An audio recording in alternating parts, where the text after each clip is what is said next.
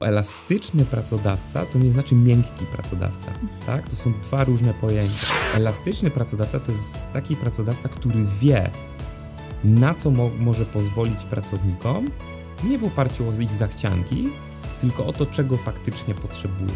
Transformacja cyfrowa, ona zapewnia to, że razem z zakładem pracy transformujemy pracownika albo odpowiadamy już na jego potrzeby. My jesteśmy prawnikami XXI wieku, my też musimy być smart, my też musimy być elastyczni. SMM Legal Talks. Experience drives innovation.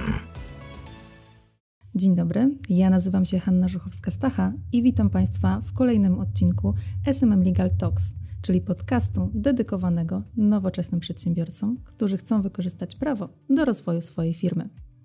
Moim Państwa gościem jest dr Tomasz Lewandowski, adwokat, senior associate w kancelarii SMM Legal, specjalizuje się w zagadnieniu prawa pracy oraz smart workplace. Pomaga również przedsiębiorcom przejść przez transformację HR. Cześć Tomku. Cześć Haniu, dzień dobry Państwu, witam przedsiębiorców. Dzisiaj porozmawiamy o transformacji cyfrowej e, w kontekście smart workplace.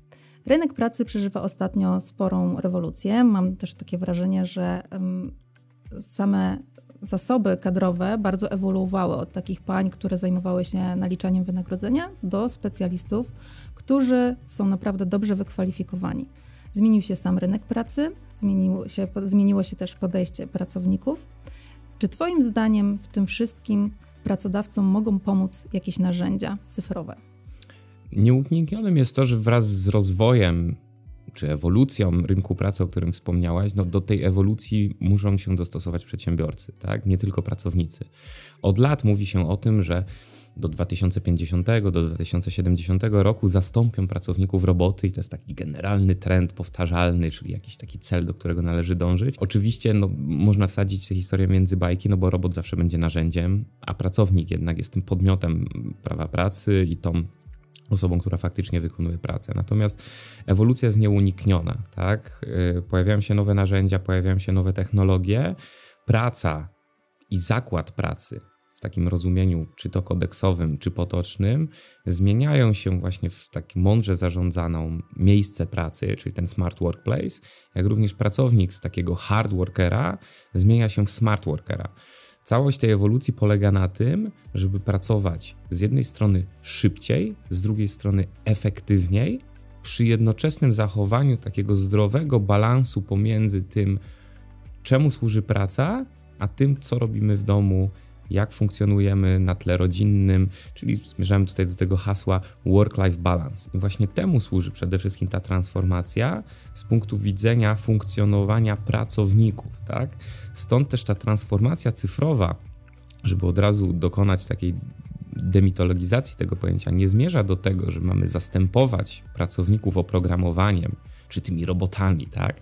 Ale właśnie temu, żeby osiągnąć jednocześnie cele biznesowe naszego przedsiębiorstwa, które jest nastawione przede wszystkim na zysk, przy jednoczesnym poszanowaniu praw pracownika i ułatwieniu mu własnego rozwoju, który sprowadza się do rozwoju naszej firmy. Powiedz w takim razie, Tomku, na czym konkretnie taka transformacja cyfrowa mogłaby polegać, jeżeli chodzi o działy HR w przedsiębiorstwach? Działy HR w ramach tej transformacji, o której już wspomniałaś, tak? Mówiłaś tutaj o tych stereotypowych paniach z kadr, tak? Ja tylko dodam, że to nie tylko panie pracują w kadrach, tak? Ale tak to jakoś tak miło i to jest zasadniczo trzon każdego e, współczesnego zakładu pracy. One również się dostosowują, ewoluują, tak? E, I korzystają z różnych narzędzi. Nie mówimy już tutaj o osobach, które skrupulatnie zliczają godziny pracy, analizują harmonogramy czasu pracy, czy doliczają te na tak, czy układają grafiki, ale no mamy już ten klasyczny podział funkcjonujący na ten twardy HR i ten miękki HR, tak? Ten twardy HR to rzeczywiście zajmuje się funkcjonowaniem zakładu pracy od tej strony liczbowej, jak ja to mówię, czyli on dba o to, żeby przede wszystkim wszystko było zgodnie z przepisami, wszystko zgadzało się w kasie, żeby wszyscy wszyscy pracowali według norm przepisanych, natomiast w tym zakresie ta transformacja cyfrowa już od wielu lat zachodzi. Tak? To już nie jest liczenie pod kreską, tak? czy zliczanie jakichś kart pracy, które często w tych aktach pracowniczych w formacie A3 e, tworzyły taki zbiór, przez który było bardzo trudno przebnąć, ale rzeczywiście tych narzędzi służących ułatwieniu pracy przede wszystkim kadr, ale również temu, żeby mm, to funkcjonowanie było bardziej użyteczne, bezbłędne, przewidywalne, no te narzędzia, również yy, włączające funkcjonowanie sztucznej inteligencji, funkcjonują. Z kolei ten miękki HR, tak, który skupia się na tym well-being pracownika, no jego zadaniem jest to, żeby ten pracownik przede wszystkim czuł się dobrze, w zakładzie pracy. Tak, oczywiście taka przestarzała formuła, że zakład pracy drugim domem, tak, oczywiście. E, no, może nie odeszła do lamusa, ale nabrała nowego znaczenia. Niemniej zadaniem tego miękkiego HR-u jest to, żeby zadbać o to, że ten pracownik wypoczęty, zadowolony, ale również taki, który identyfikuje się z tym miejscem pracy, identyfikuje się z pracodawcą i razem z tym pracodawcą wzrasta, bo tu jest jednak ta relacja komplementarna, mógł funkcjonować. I również ta transformacja cyfrowa zmierza do tego, yy, i mamy przykłady funkcjonowania czy to nowego oprogramowania, czy to nowych technologii, troszkę przenoszenia tego, tego, czy, czy tego ciężaru dbania o te potrzeby socjalne, jak to mówi kodeks pracy, e, z wykorzystaniem właśnie nowych technologii aplikacji e, dostarczających pewne benefity e, pracownicze. To już nie jest kwestia tylko Zakładowego Funduszu Świadczeń Socjalnych, ale takiego wyjścia poza schematyczne myślenie. Tak? Oczywiście nie sprowadza się to do kontroli nad pracownikiem, ale ten podział istnieje, czyli ten podział twardy i miękki HR coraz częściej wykorzystuje te cyfrowe narzędzia. Problem polega na tym, i tutaj jest potrzebna pomoc prawnika, żeby te cyfrowe narzędzia no, były wdrożone mądrze, no, bo tych regulacji mamy jednak bardzo dużo i bardzo łatwo wdrażając takie narzędzie można popełnić szereg błędów i zaszkodzić tak naprawdę czy pracownikom, czy pracodawcy. Powiedziałeś tutaj, że zakład pracy drugim domem. Oczywiście komfort pracowników jest bardzo ważny, ale też nie możemy pominąć tego, że w zasadzie zadowolony pracownik przekłada się na pewien zysk dla pracodawcy, bo wzrasta też, e, czy wyższa, pojawia się wyższa jakość e, usług czy towarów. Natomiast wiemy dobrze, że nie jest łatwo pozyskać dobrych pracowników. To powiedz może, w jaki sposób nowoczesne narzędzia cyfrowe mogą wspomagać proces rekrutacji czy selekcji kandydatów? Mhm, tutaj takie dwa trendy bym wskazał, tak, ogólnie. Zacznę od tego najbardziej oczywistego, czyli rekrutacja zewnętrzna, tak? Kiedyś wystawiało się ogłoszenie e, szukam kogoś, tak? Takie najprostsze to wywieszenie kartki w gablocie, szukam kucharza, tak? Tutaj najprostszy model HR-u i zbieranie papierowych CV. No, coś takiego już nie funkcjonuje, tak? E, ten model przy pomocy narzędzi cyfrowych y, ewoluował dwutorowo. Albo taki przedsiębiorca wdraża swoje indywidualne narzędzia HR-u, które za pomocą najczęściej dedykowanej strony internetowej pozwala procedować aplikacje i przy odpowiednim rozwiązaniu, chociażby opartym o narzędzia sztucznej inteligencji, jest w stanie odsiać tych kandydatów, no, z którymi pracodawca no, nie chce mieć za dużo wspólnego, od tych dobrych, których następnie już mogą przejąć kadry, czyli ten czynnik ludzki w celu podjęcia decyzji właściwej o zatrudnieniu. Tak? I tutaj ten, tych narzędzi jest, czy aplikacji jest cały szereg w tym zakresie. Drugim, drugą możliwością jest wykorzystanie rekrutera zewnętrznego. Tak? I tutaj można posiłkować się zewnętrzną firmą HR, która w całości przeprowadzi taki proces rekrutacyjny, albo posłużyć się narzędziem zewnętrznym. Tak? No mamy popularne portale pracownicze, w którym zarówno pracownik, jak i pracodawca mogą wystawiać ogłoszenia. E, pracownik będzie przedstawiał swoje kwalifikacje, pracodawca swoje potrzeby i ten taki spotkanie na tym rynku e, pracy e, jest ułatwiane przez takie narzędzie. No i tutaj te popularne portale, na których szuka się pracy, od lat już funkcjonują. Zasadniczo jest to standard w zakresie poszukiwania pracy, który wyparł tę kartkę w gablocie zakładu pracy. Natomiast bardziej istotne z perspektywy transformacji cyfrowej jest e, przerzucenie tej mentalności z punktu widzenia rekrutacji zewnętrznej na tak zwaną rekrutację wewnętrzną. Bo jednak najlepszym pracownikiem jest ten, który już z nami pracuje. Nie tylko ze względu na to, że ma doświadczenie, ale też ze względu na to, że on zna nas, my znamy jego i on zna pozostały zakład. Jeżeli zmieniają się realia naszego funkcjonowania naszego zakładu pracy, tak, zmieniają się potrzeby klienta, zmienia się nasz profil działalności, to jednak najbardziej rozsądnym, w mojej opinii, ruchem przedsiębiorcy nie jest szukanie na siłę nowych pracowników, którzy mają jakieś kompetencje, ale jest podejście do swoich pracowników, do których przecież mamy to zaufanie, tak? Pracownik jest nam lojalny, jakby nie było.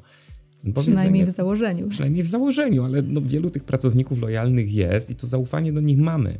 I to, są, to jest ten kapitał, na którym warto budować. I ta rekrutacja wewnętrzna polega na tym, że nowocześni, czyli, czyli smart przedsiębiorcy, tak? Czyli te, te smart workplace jest jednak oparty na tych pracownikach, których ma.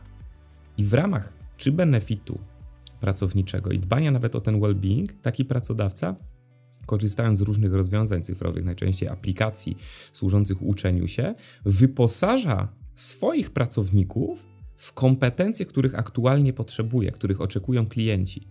I wbrew pozorom, ten proces uczenia się pracownika wewnętrznego jest o wiele szybszy niż pozyskiwanie pracownika z zewnątrz, który owszem może posiadać jakieś kompetencje, ale o wiele trudniej będzie go wdrożyć w to, żeby funkcjonował w tym zakładzie pracy, w tym zespole. E, powiedz mi, przeszliśmy teraz e, przez rekrutację, czas na zawarcie umowy z naszymi e, lub zmiany aneksu, tak? Jeżeli mamy, powiemy sobie tutaj o rekrutacji wewnętrznej. Czy Twoim zdaniem nadal króluje umowa o pracę? Bo można powiedzieć, że pojawiły się pewne nowe trendy i pojawiły się też nowe hasła, takie jak quiet hiring, job cuffing czy gig workers. Czy mógłbyś coś na ten temat tak, powiedzieć? Tak, to, są, to są pewne trendy, jak, jak e, sama formuła anglojęzyczna wskazuje, które, które przy, przywędrowały, tak, czy, czy, czy, czy aktualnie pojawiają się na rynku polskim. Oczywiście one są mm, pewną odpowiedzią na taki ogólny trend, który nazywa się trendem wielkiej rezygnacji, Great Resignation. Obok tego pojawiają się takie określenia jak milenialsi czy pokolenie Z, które ma inny stosunek do pracy, tak, że praca jasne służy do e, zarabiania pieniędzy, ale jednak to zarabianie pieniędzy nie jest procesem samym w sobie, tak, tak tylko ono służy temu, nie żeby... definiuje ciebie jako tak, człowieka. Tylko chodzi o to, żeby e, zaspokajać właśnie te, te potrzeby służące well-being, tak, osoby, nie tyle pracownika. Natomiast ten Great Resignation polega na tym, że Znamy takie historie wielopokoleniowych zakładów pracy. Tak? Najczęściej są to zakłady przemysłowe, gdzie taki pracownik jest w stanie przepracować od takiego okresu no można powiedzieć, dziecięcego, kiedy kończy szkołę zawodową, szkołę średnią i pracuje tam 30-40 lat, tak, że jest takim mistrzem, tak? tak? Potem jego dziecko pracuje w tym zakładzie pracy i wnuk i często te, te rodziny są wielopokoleniowe. E, natomiast obecnie ten trend Great Resignation polega na tym, że pracownicy nie chcą pracować. I nie chodzi tutaj o to, że są leniwi, że to pokolenie Z jest do niczego, że nie są nauczeni pracy. Mają tylko inne podejście, nie lubią zapuszczać korzeni. Stąd też e, z jednej strony trudno o pracownika, z drugiej strony trudno takiego pracownika utrzymać. Bo jednak te wszystkie trendy wynikające z cyfryzacji, z postępu technologicznego wpływają na to, że pracownicy nie chcą pracować w zakładach pracy, które nie prezentują pewnego standardu. Standardu technologicznego, czyli takie, takiego, kiedy ten pracownik widzi, że w innych zakładach pracy pracuje się efektywniej, szybciej, są fajne narzędzia, fajne benefity. Ja chcę pracować z tymi ludźmi, tak? Ze względu na to, że pracownik młody, tak, reprezentujący to pokolenie, on się identyfikuje nie tyle z marką, z nazwą, co ze sposobem funkcjonowania tej marki. Obecnie młodzi ludzie, zresztą nie ograniczajmy się tylko do młodych, tak? E, jednak identyfikują się nie tylko z zakładem pracy, ale identyfikują się z określonym trendem społecznym, ekologią, nowymi technologiami, mediami społecznościowymi, czyli funkcjonują na wielu polach e, życia. I tak samo pracodawcy powinni spojrzeć na ten model funkcjonowania i pozwolić im realizować się w tych sferach również w zakładzie pracy. Stąd też e, te nowe modele zatrudnienia nie zawsze opieram się umowę o pracę. Zresztą umowa o pracę to nie jest pewien przeżytek. To jest nadal podstawowa metoda nawiązania stosunku pracy, nie tylko w Polsce. Tak? Chodzi o to, żeby ta umowa była elastyczna, nowoczesna i odpowiadała na potrzeby pracownika i nie szufladkowała go. Tak? Krótko mówiąc, pozwalała mu na osiąganie różnych kompetencji. Jeżeli chodzi natomiast o tych gig workersów, tak, job cuffing i te narzędzia, no tutaj polega to na tym, ten job cuffing, że jednak ci pracownicy na zimę łączą się z jakimś zakładem pracy, tak, po to, żeby na wiosnę rozpocząć nowe poszukiwanie, tak, i jest to Praca sezonowa. Strony, tak, taka praca sezonowa, jak to się u nas y, zgadza. Z kolei gig worker, czy ten y, po, polega na tym, że jednak przedsiębiorca, pozyskując nowego klienta, czy pracując w określonym sezonie natężonej pracy, potrzebuje pracowników tu i teraz, tak? Na dwa miesiące, na trzy miesiące, często pracowników wyspecjalizowanych, e, często mieszkających w innym rejonie Polski czy w Tajlandii. Tak? No i chodzi o to, żeby zapewnić takiemu przedsiębiorcy możliwość związania się z tym pracownikiem na krótki okres. I tutaj nie zawsze umowa o pracę pozwala to zrobić. Stąd też bardzo często ci nowocześni pracodawcy dywersyfikują sposoby zatrudniania osób, które świadczą pracę, tak? I kodeks pracy również na to odpowiada. W ostatniej nowelizacji, czy w ostatnich kilku nowelizacjach, no jednak ta um, obok umowy o pracę pojawiają się takie hasło na innej podstawie niż umowa o pracę, albo innej podstawie, na której jest świadczona praca. Tak? Chodzi tutaj o umowy zlecenia, ale nie tylko. Tak? Więc ta elastyczność odpowiadająca na te potrzeby cyfrowe również zakłada pewną dywersyfikację sposobów zatrudnienia. Oczywiście dywersyfikację, która jest przeprowadzona zgodnie z prawem, ale też w duchu niedyskryminacji, czyli my tych pracowników nie traktujemy różnie, czy ty będziesz na zleceniu, ty będziesz na umowie o pracę i tak dalej, bo chcesz, tak? No zawsze trzeba odpowiedzieć na tą potrzebę pracownika, ale również mm, w oparciu przede wszystkim o kompetencje pracownika, o to, co chce ten pracownik z nami zrobić, o to, czego my oczekujemy od pracownika. Czyli pracodawca musi być w pewien sposób elastyczny, tak? Jeden pracownik może przyjść i powiedzieć, że wybiera klasyczną formę zatrudnienia, czyli umowę o pracę, a inny może powiedzieć, że nie chce wcale się wiązać na 8 godzin, może siebie postrzegać też jako specjalistę i wybierać bardziej model odpowiadający luźniejszej współpracy. Czy mógłbyś powiedzieć, co kryje się pod sformułowaniem elastycznego funkcjonowania zakładów pracy? Jakie korzyści płyną zarówno dla organizacji, jak i dla pracodawcy z takiego podejścia? Ta elastyczność jest aktualnie pojęcie kodeksowe, tak, które pojawiło się pod koniec kwietnia tego roku w ramach wdrożenia do polskiego prawa pracy dyrektywy Work-Life Balance. Tak? I tutaj ta elastyczność w tym polskim wydaniu jednak zakłada pewne formy świadczenia pracy, przede wszystkim formę zdalną, elastyczny czas pracy.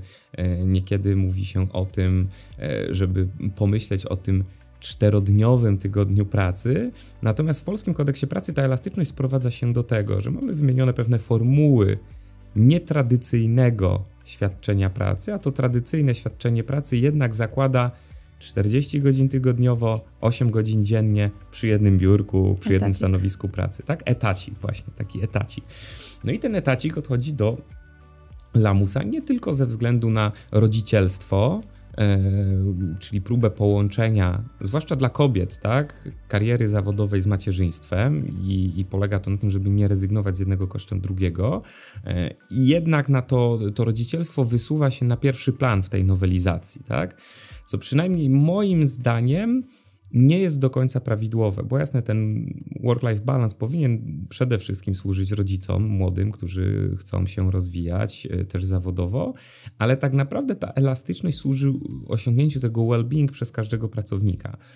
Polski kodeks pracy jednak tą elastyczność jako mm, inicjatywę podjęcia takiej elastycznej pracy przerzuca trochę w stronę pracownika, że taki pracownik, jak złoży wniosek do pracodawcy o to, że chce świadczyć pracę elastycznie, tak? czyli pracować pracę zdalnie, mieć e, równoważny czas pracy, jednak przychodzić do pracy na dziesiątą, kończyć później, albo stwierdzić, że chcę pracować zdalnie i jednak będę pracował w nocy, bo jestem nocnym markiem, tak? No to powinien się zgodzić. Jeżeli się nie chce zgodzić, no to powinien to uzasadnić, tak?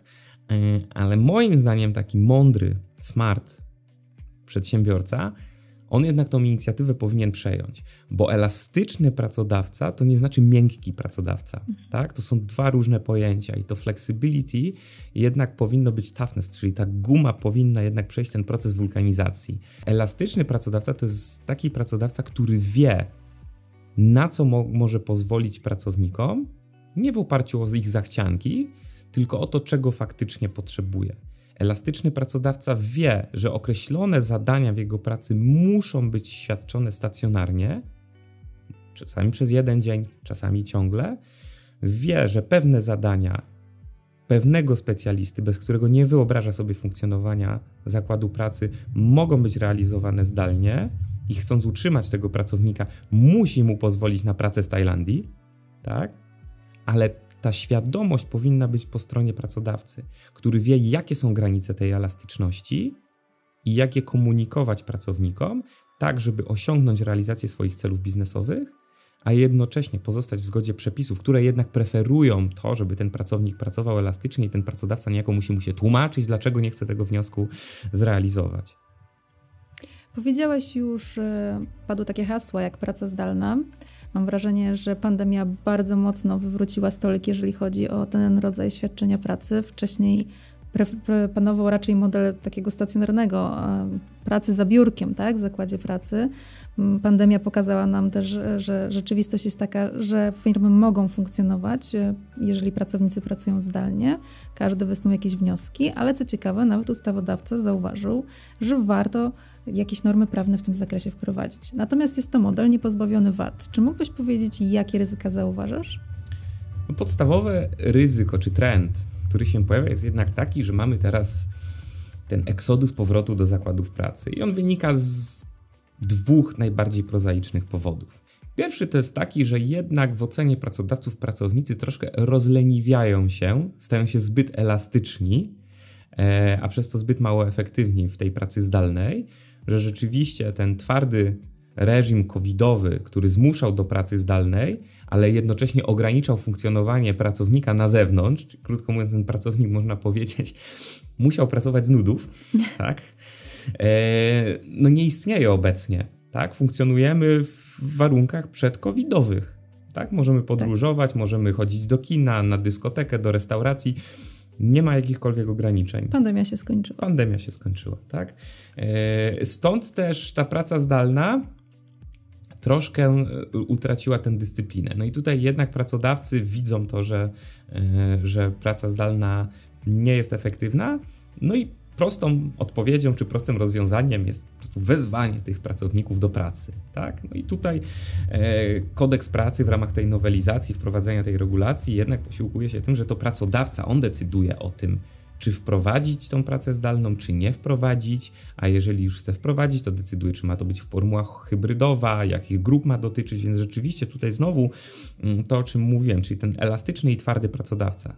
Te przepisy są bardzo ogólne, przez to niekiedy bardzo enigmatyczne, ale to trzeba jasno sobie rzec, że o tym, jaki model pracy funkcjonuje w zakładzie pracy, decyduje o tym pracodawca. Tak? Niemniej kodeks pracy wprowadza coś takiego jak wniosek o pracę zdalną, tak?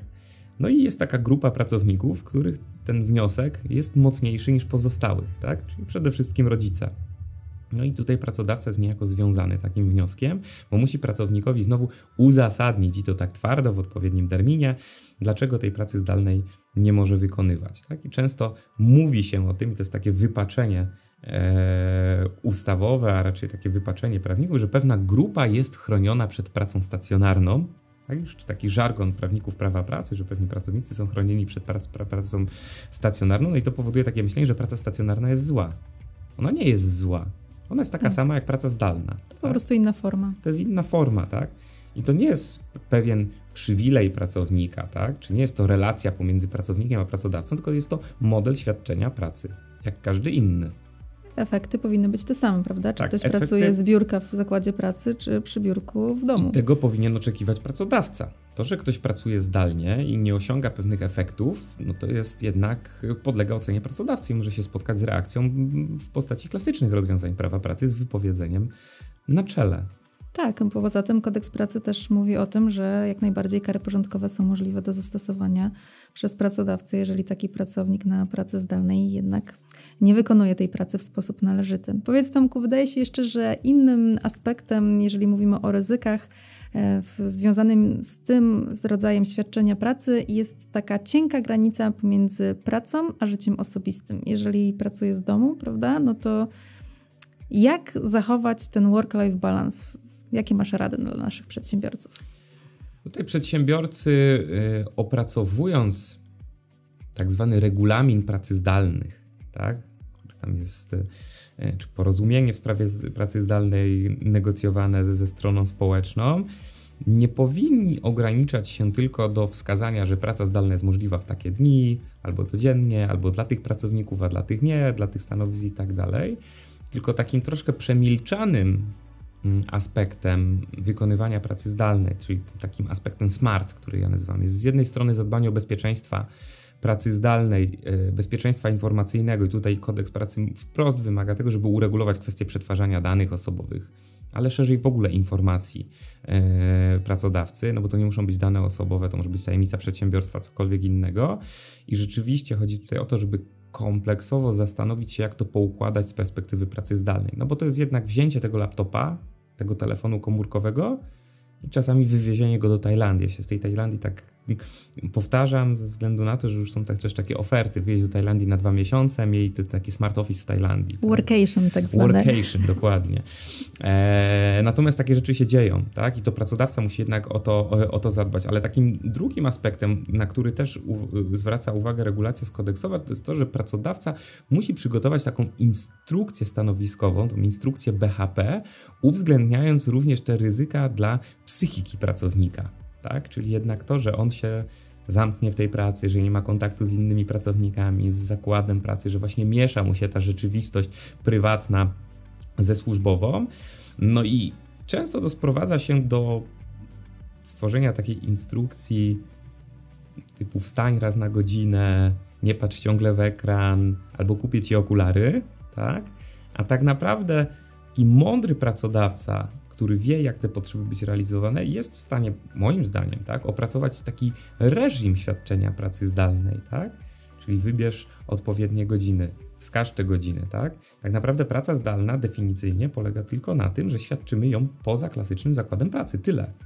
Ja się też spotkałam z takim rozwiązaniem, że pracodawcy w regulaminach wprost przewidują, jak należy postąpić, jeżeli ktoś chciałby w tych godzinach zadeklarowanych pracy, no ale zdalnej załatwić jakieś prywatne sprawy, tak? Żeby też, też takim częstym problemem, który był zgłaszany, było to, że pracownicy no jednocześnie będąc w domu i pracując, no wykonywali jakieś obowiązki domowe, potem chcieli w pewien sposób odrobić e, ten czas pracy i finalnie kończyło się to tym, że mieli wrażenie, że całą dobę są e, w jakiejś pracy, czy to związanej z obowiązkami domowymi, czy służbowymi. I wydaje mi się, że to jest e, dosyć trafne rozwiązanie, jeżeli tak się do tego podejdzie, bo ten pracownik też wie, kiedy kończy się jego praca, kiedy może przejść już do tych swoich e, No to jest szalenie zadań. istotne, tak? Że tak jak powiedziałem, praca zdalna zmienia nam tylko miejsce świadczenia pracy. Czas pozostaje taki sam. No i jeżeli pracownik czasami samowolnie, ale czasami też yy, no nie jest mu to wytłumaczone jasno. Funkcjonuje w taki sposób, że tu sobie godzinkę popracuję, tutaj na godzinkę pójdę pobiegać, jakaś siłownia, kino, z kina odpiszę na parę maili i tak dalej, to rzeczywiście powoduje takie wrażenie pracy ciągłej, tak?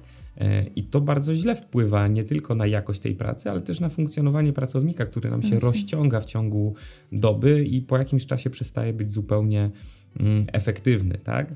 Innym zupełnie problemem z punktu widzenia funkcjonowania pracy zdalnej jest to zjawisko zoomizmu, tak? Zaobserwowane już e, w czasach pandemii, kiedy rzeczywiście pracę zdalną sprowadza się do tego, że pracownik musi się spotykać tylko na tak zwanych kolach. Tak? Mhm. Kole to są po prostu to jest zmora każdego zakładu pracy. No w momencie, kiedy pracownik wstaje rano i nawet w tych godzinach pracy od 8 do 16 jest cały czas na tych kolach, no to wariuje tak? I to zjawisko zoomizmu, patrzenia w ekran, siedzenia pod słuchawkami jest straszne i właśnie ten smart pracodawca no, jest w stanie przewidzieć to, wprowadzić odpowiednie ograniczenia, czy nawet ściągnąć tego pracownika na parę spotkań takich face to face, zwłaszcza teraz, kiedy tych obostrzeń nie, nie ma. ma. Mhm. Przedsiębiorcy lubią rozmawiać językiem korzyści, dlatego chciałabym Ciebie teraz zapytać, jakie konkretnie problemy pomoże rozwiązać transformacja cyfrowa albo jaką wartość dodaną widzisz jeszcze? No mamy takie trzy trendy, tak, yy, które obecnie w ramach tej transformacji cyfrowej zachodzą. Tak? Pierwszym tym trendem jest to uelastycznienie zakładów pracy. No i co ono ze sobą niesie? Jakie korzyści? No przede wszystkim pracujemy szybciej, efektywniej, tak? I osiągamy większy zysk. Ale to są takie najbardziej trywialne, oczywiste elementy. Ta elastyczność jednak sprowadza się również do zapewnienia tego well-being pracownika. No i przedsiębiorca może się zastanowić, a co mnie obchodzi ten well-being pracownika? Ja tutaj chcę, żeby było elastycznie, żeby było efektywnie, żeby było fajnie, żeby były określone narzędzia. Tylko wracamy do tego punktu wyjścia, tak?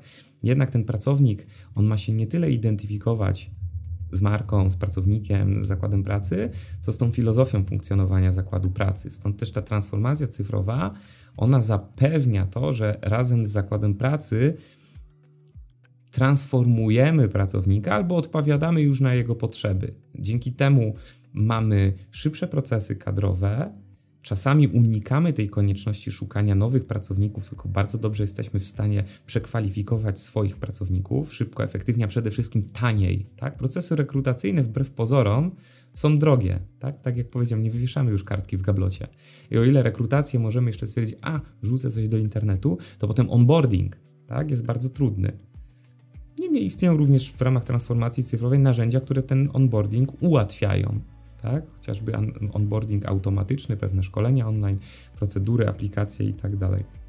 Drugą taką korzyścią i takim drugim trendem jest jednak e, to, co dzieje się obecnie, że wraz z pandemią czy jej końcem, e, nie tylko w Polsce, tak, ale globalnie, czasami nawet bardziej niż w Polsce, mamy inflację. Tak? I ta inflacja naturalnie powoduje to, że pracownik przychodzi do nas a często my nawet do pracownika przychodzimy, no bo tu nie, nie zawsze to musi być inicjatywa pracownika, że trzeba to wynagrodzenie zwaloryzować. Tak? Tylko, żeby wynagrodzenie zwaloryzować, to trzeba mieć. Tak, żeby to wynagrodzenie podnieść. A prawda jest taka, że przychody przedsiębiorców nie nadążają za tą inflacją, nie nadążają za często roszczeniami pracowników. Tak? Są przedsiębiorcy, u których jest bardzo silne uzwiązkowienie i ten związek zawodowy przychodzi z GUS-em, tak, ze wskaźnikiem inflacji i mówi wskaźnik inflacji albo jeszcze więcej, żeby tak uzupełnić to wszystko. I często te podwyżki są niemiarodajne do tego, co przedsiębiorca jest w stanie wypracować, co nie znaczy, że ten pracodawca, przedsiębiorca nie widzi potrzeby podwyższenia wynagrodzenia, tylko po prostu tych pieniędzy nie ma. I taka transformacja cyfrowa, tak, pozwala na coś, co ja nazywam dywersyfikacją wynagrodzenia, tak. Generalnie wynagrodzenie w Polsce nadal pokutuje takie myślenie, że wynagrodzenie to jest wynagrodzenie zasadnicze. Mamy pojęcie godziwego wynagrodzenia tak. i mamy pojęcie wynagrodzenia zasadniczego, czyli tej podstawy. Mm. Tak? Najczęściej podwyżka ma dotyczyć podstawy, ale nie oznacza to tego, że ta godziwość wynagrodzenia, która powiedzmy odpowiada nawet tym potrzebom inflacyjnym, musi być oparta na zwiększaniu wynagrodzenia zasadniczego. Stąd też ta transformacja i myślenie cyfrowe, myślenie mądre, bystre, elastyczne pracodawcy nie powinno dotyczyć tylko czasu pracy, formuł pracy, ale również modeli wynagradzania, tak? Bo to jest to, co najbardziej przekłada się na kieszenie pracowników i na kieszenie pracodawców. I taki prosty model można sobie nastawić. Robimy ankietę wśród pracowników, na co wydają wynagrodzenie. Tak? Oczywiście jest to prywatna sprawa, nie pytamy na co konkretnie, nie, nie sprawdzamy stanu konta, ale jest pytanie, siłownia, kino, przedszkole, takie klasyczne potrzeby.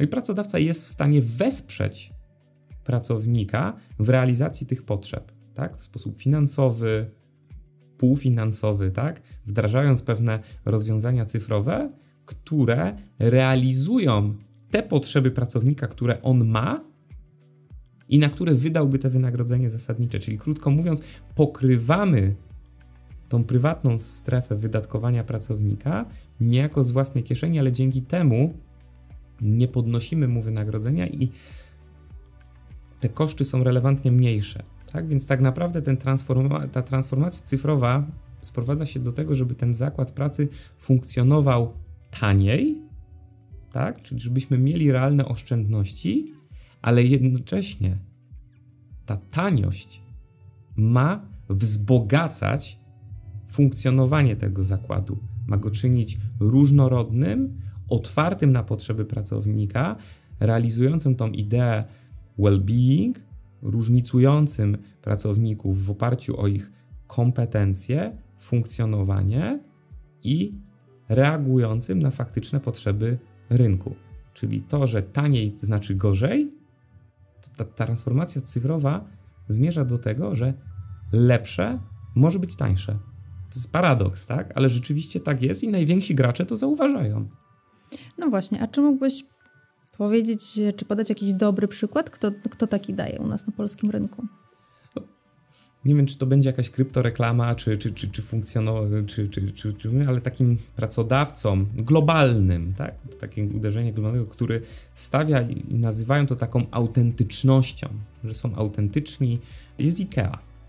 Tak? Każdy z nas zna IKEA, zna jej model sprzedaży, który jest nietypowy, który jest nastawiony na klienta, e, na potrzeby klienta, na klienta z dzieckiem, tak? Słynne przedszkola IKEA-owskie ale również na pracowników, tak? którzy identyfikują się z tym brandem yy, i których potrzeby są zapewniane właśnie w taki sposób zwinnie zarządzany, oparty nie tylko na technologiach cyfrowych, tak? bo to jest taka transformacja cyfrowa, ale również na takim elastycznym, mądrym, takim wise w tym zakresie podejściu do tego, w jaki sposób stworzyć taką wspólnotę osób pracujących, tak? No nie mylić z jakąś komuną, tak? Ale, ale wspólnotę osób y, pracujących i rzeczywiście za to odpowiada sztab ludzi.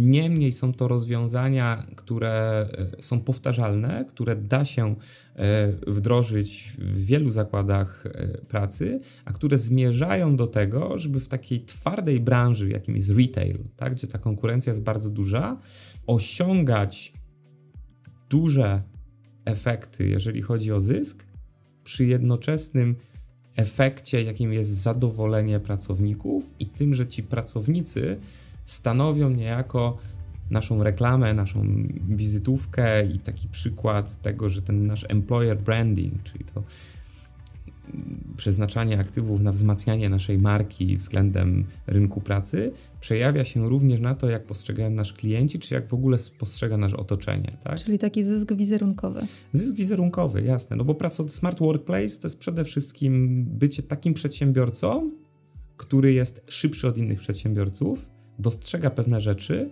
któremu inni przedsiębiorcy się dziwią, tak? Dlaczego ty stawiasz na tych pracowników, dlaczego kupujesz im lody, tak? Nie chodzi o to, tutaj o te lody czy owocowe czwartki, ale to jest taki pracodawca, taki przedsiębiorca, który dzisiaj może być wyśmiewany, a któremu tak naprawdę wszyscy zazdroszczą. I za chwilę będzie wyznaczał standardy. A powiedz mi, czy Twoim zdaniem taki model Smart Workplace w zasadzie będzie mógł zostać zastosowany również w małych czy średnich firmach? Bo podałeś tutaj przykład jednak dużego gracza.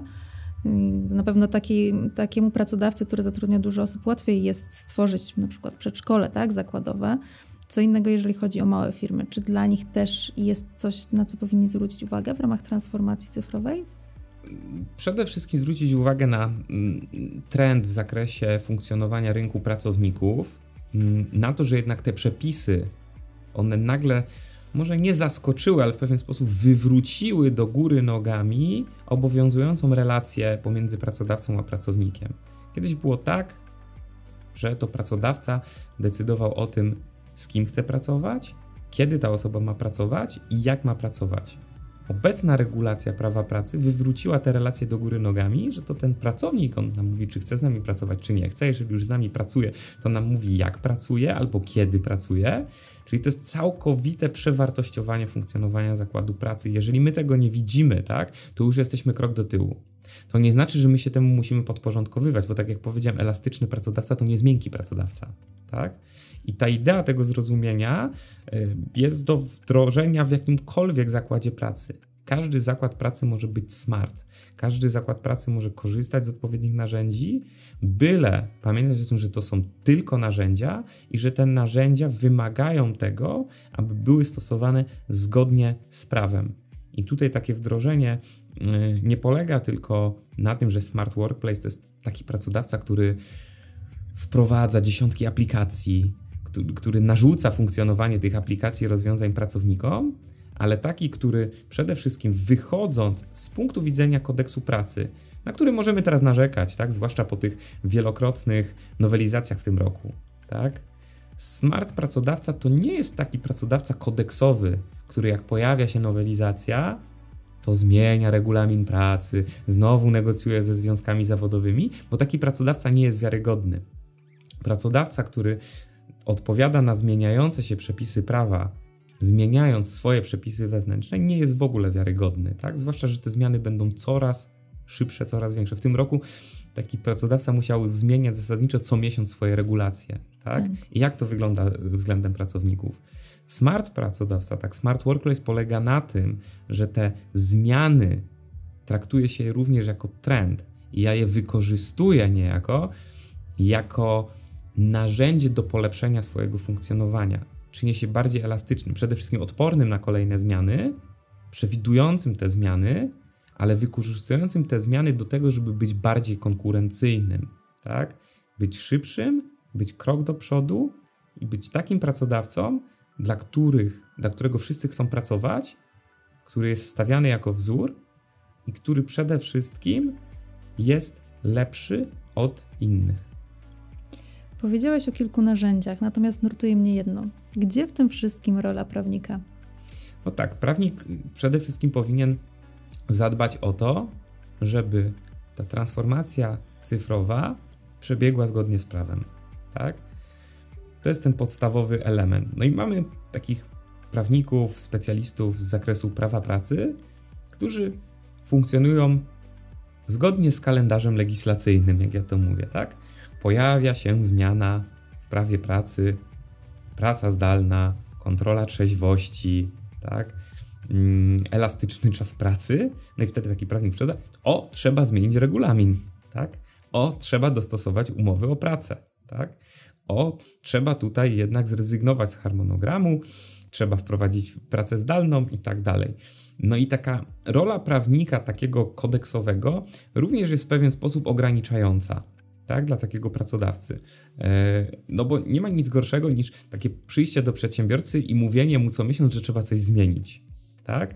No w tej relacji prawnik-klient czyni nas jako prawników niewiarygodnymi. Tak? Stąd też e, rolą prawnika jest. E, no jesteśmy prawnikami XXI wieku, my też musimy być smart, my też musimy być elastyczni, tak?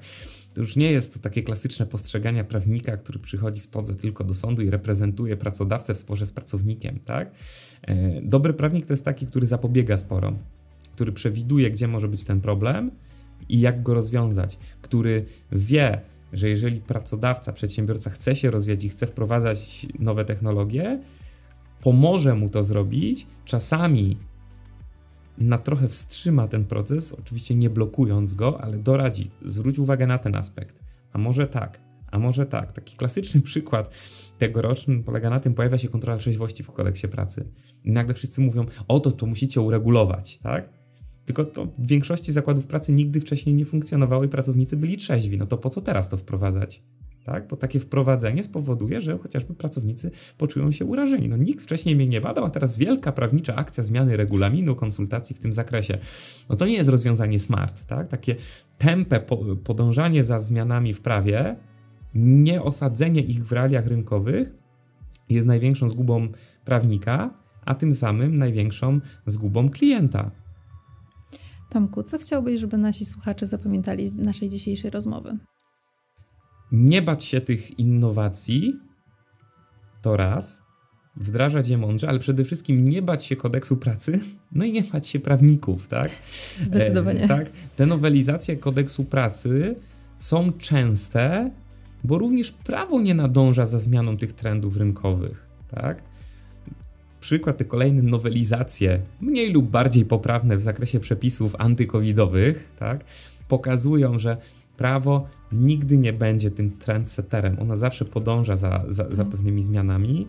Stąd też przedsiębiorca, który chce być tym trendsetterem, on nie powinien się bać tych przepisów. One są bardzo ogólne i na bardzo wiele mu pozwalają. Stąd też to zaufanie do prawa niezależnie od tego, w jakich ono powstaje okolicznościach, jednak również jest podstawą budowania tego smart work, workplace w oparciu o przepisy prawa, zgodnie z nimi, ale również z takim zwinnym wykorzystaniem tego, na co prawo pozwala. Tomku, bardzo Ci dziękuję za dzisiejszą rozmowę. Dziękujemy, że byli Państwo z nami w dzisiejszym odcinku. Mamy nadzieję, że ta rozmowa była dla Państwa wartościowa i inspirująca. No i oczywiście zapraszamy do słuchania kolejnych odcinków oraz do odwiedzenia naszej strony internetowej oraz LinkedIn. Dziękuję bardzo i również zachęcam wszystkich pracodawców, by swoje zakłady pracy transformowali szybko, lub troszkę wolniej w Smart Workplaces. Do usłyszenia w kolejnych odcinkach. SMM Legal Talks. Experience drives innovation.